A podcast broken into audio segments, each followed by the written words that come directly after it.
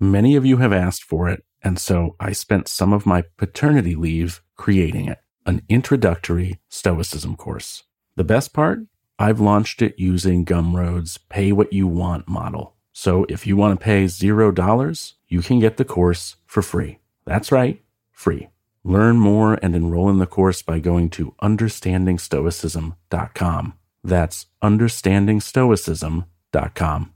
I have used a lot of commerce platforms in the past. By far, the most robust is Shopify. No matter how complex your business needs and no matter how large your business grows, Shopify can handle it. And they do handle it for brands like Rothy's, Ruggable, Allbirds, Knox, Magnolia, Brooklinen, Glossier, and Cotton, to name a few. You may already use another e commerce platform and you may be super unhappy with it, but you've already put a lot of work into it and migrating to Shopify could seem impossible. But I'm here to tell you that it is quite easy. When I migrated to Shopify back in 2022, their apps and tools meant I just had to make a few clicks and everything was ported over as if by magic. Shopify also lets you design your storefront however you like, which from personal experience I know isn't the case for many other commerce platforms out there. All these features and all this control can result in more sales more often. So stop leaving sales on the table. Switch your business to Shopify today and discover why millions trust Shopify as their all in one commerce platform to build, grow, and run their businesses. Sign up today for your $1 per month trial at shopify.com forward slash practical, all lowercase. That's one month for just $1 at shopify.com forward slash practical. Shopify.com forward slash practical.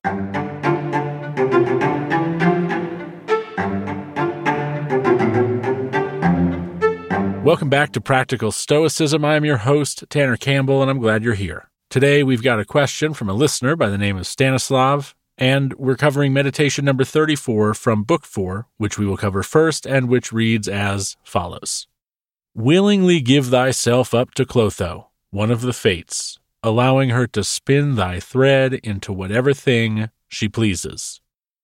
It's about time we got into Amor Fati, isn't it?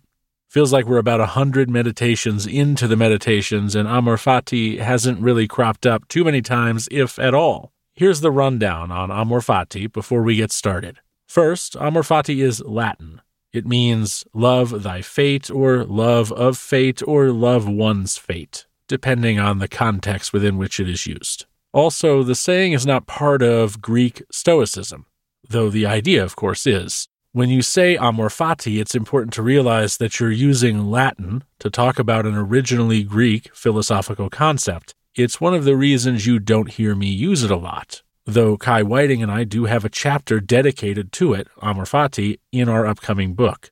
Marcus Aurelius never used it, and not just because he wrote in Koine Greek, but because he never used it, period.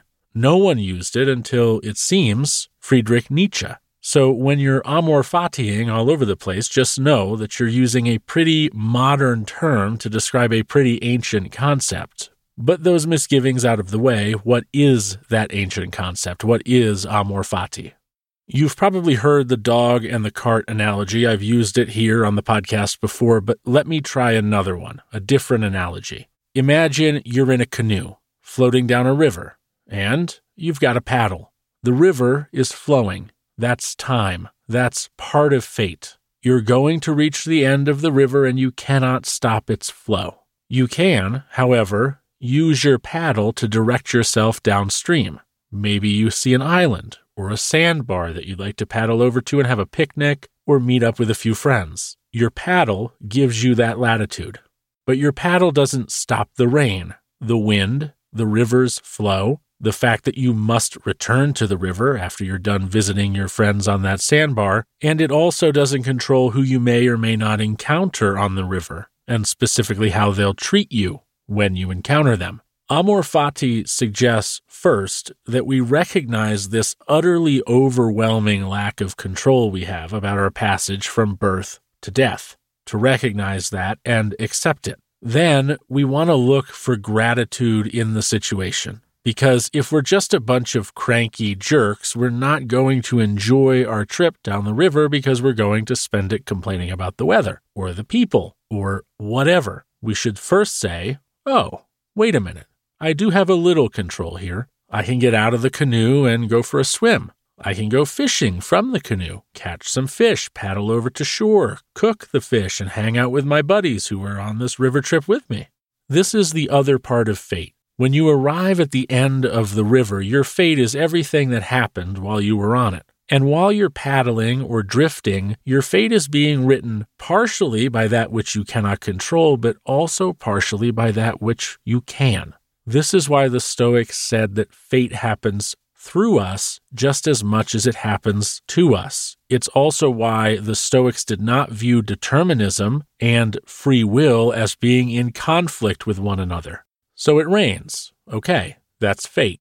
You decide to either dance in that rain, wallow in that rain, or go inside. Those choices are yours, and once you've made them, they become your fated actions because they're now in the past your co author, if you will, of your fate in your little canoe with your little paddle.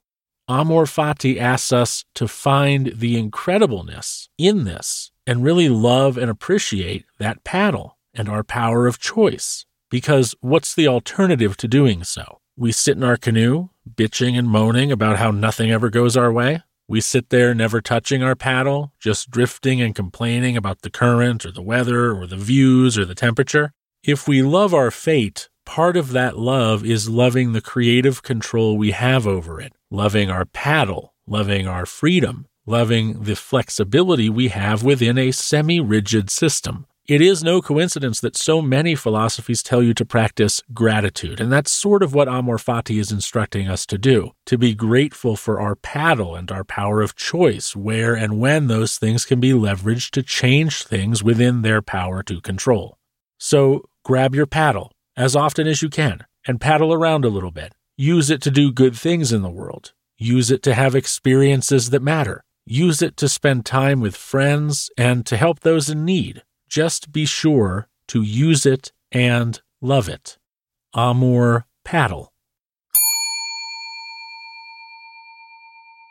This episode is brought to you in part by Prize Picks, America's number one fantasy sports app with over 3 million members. They are, without a doubt, the easiest way to play DFS. It's just you versus the numbers. You pick more than or less than on two to six player stat projections and watch the winnings roll in. With the big game right around the corner, Prize Picks is the easiest and most exciting way to turn every game changing moment into 100 times your money because with as little as four correct picks, you can turn $10 into $1,000. Offer expires post Super Bowl. With quick withdrawals, easy gameplay, and an enormous selection of player and stat types, it's no wonder Prize Picks is the number one daily fantasy sports app. I've got friends that use prize picks and they absolutely swear by it. So if daily fantasy sports is your thing, you've got to give prize picks a try. Go to prizepicks.com forward slash practical and use the code practical for a first deposit match up to $100. That's prizepicks.com forward slash practical with code practical for a first deposit match up to $100. Prize picks. Pick more, pick less.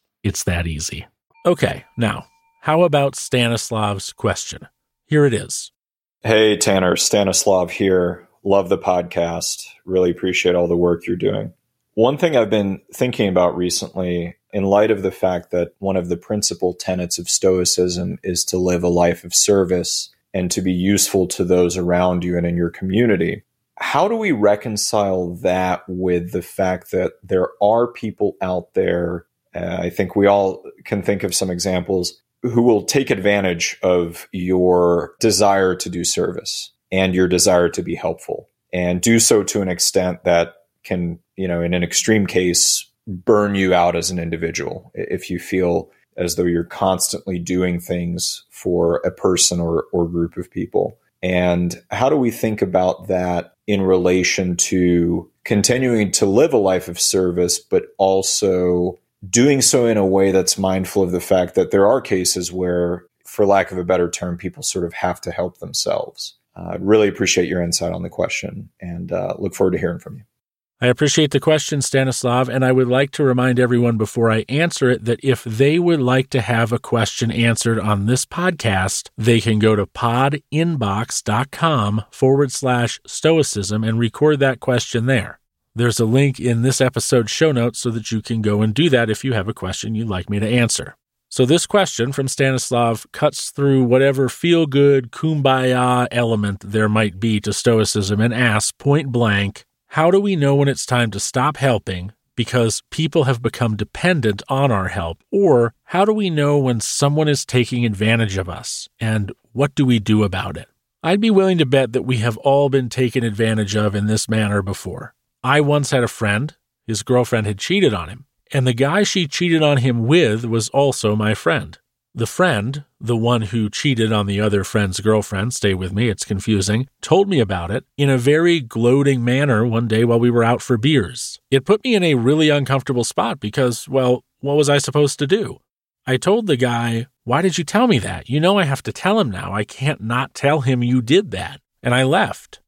A week or so later, I got this friend to go kayaking with me because I wanted to tell him somewhere where he wouldn't flip out when I told him. And being precariously balanced in a kayak in the intercoastal waterway of Palm Beach is a place that would ensure he couldn't flip out too much without literally flipping over. So I told him. He was upset. He left his girlfriend and had nowhere to go. They lived together. I offered my home to him. At the time, I was in a 1 1 apartment with my girlfriend, Brittany the same girlfriend I have today.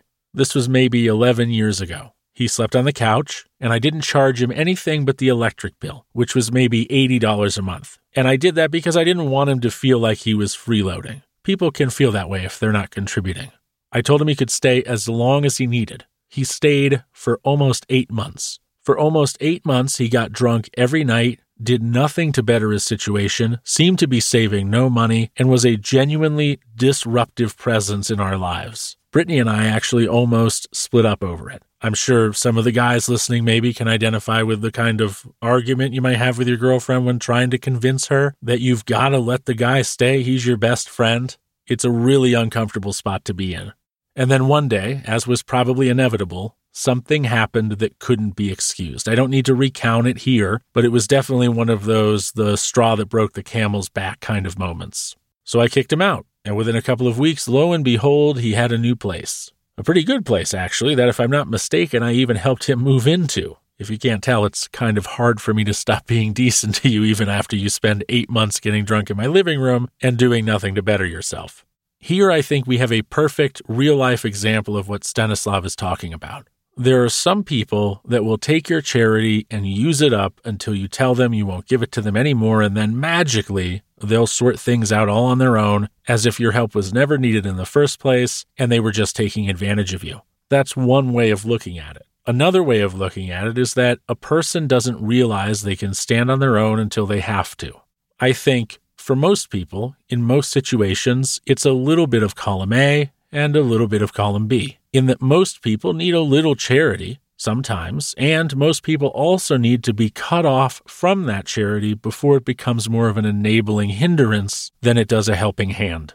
You can probably recollect this poster where you've got one shadowed figure climbing a mountain and he's reaching back to another shadowed figure to give that other person a hand to help them get to where they are on the mountain. Imagine if that second person was just laying there and wasn't putting in any effort and just took that helping hand and forced it to lift the dead weight up and did nothing for themselves. That would be a much less useful motivational poster, I think.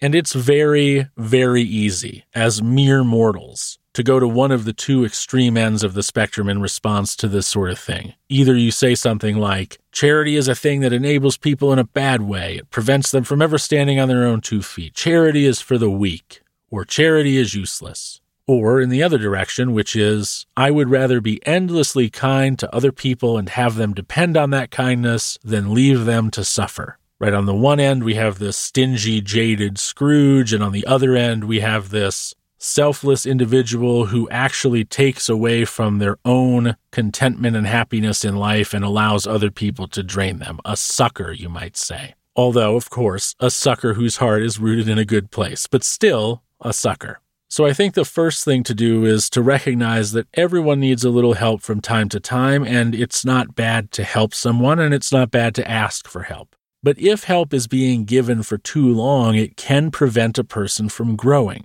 You can imagine it like a plant. If you've got a sick plant, you need to give it special care. and maybe that plant deserves to be given special care. That's up to you, of course. But if you overwater it or over pamper it or over care for it, you're probably going to kill it. And that's because, in the case of overwatering, a plant doesn't know when to stop taking the extra water it's being given, so you drown it. And the same can happen to people. They don't necessarily know that accepting the charity in an ongoing capacity is preventing them from becoming self reliant. A Stoic, I think, should always be willing to help. But what their help should be working towards is irrelevancy. You want to put yourself out of business as a philanthropist, right? That's the goal. You don't just want to feed a poor kid. You want to feed a poor kid and teach the poor kid a trade so they can get a job and feed themselves and one day help someone else who needs the same kind of help they needed all those years ago. That's the goal. We want to fix the problem, not have the problems be continual. Stanislav's question, though, is more about when do you know it's time to pull the plug and abandon an existing effort? This is just my opinion, but here it is. Enter into the help you provide with terms simple, fair, decent terms.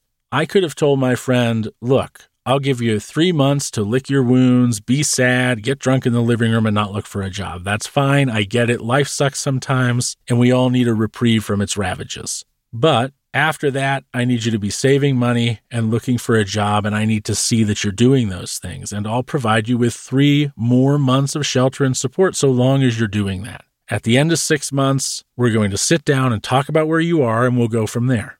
With hand to mouth charity, I'll admit I'm not a big proponent of it. When I see a homeless individual, for example, on the street, I'm not going to give them cash because I will not be part of increasing their suffering in the event that they use that cash to purchase something that would do that or to purchase things that wouldn't help them. And I think you get my meaning.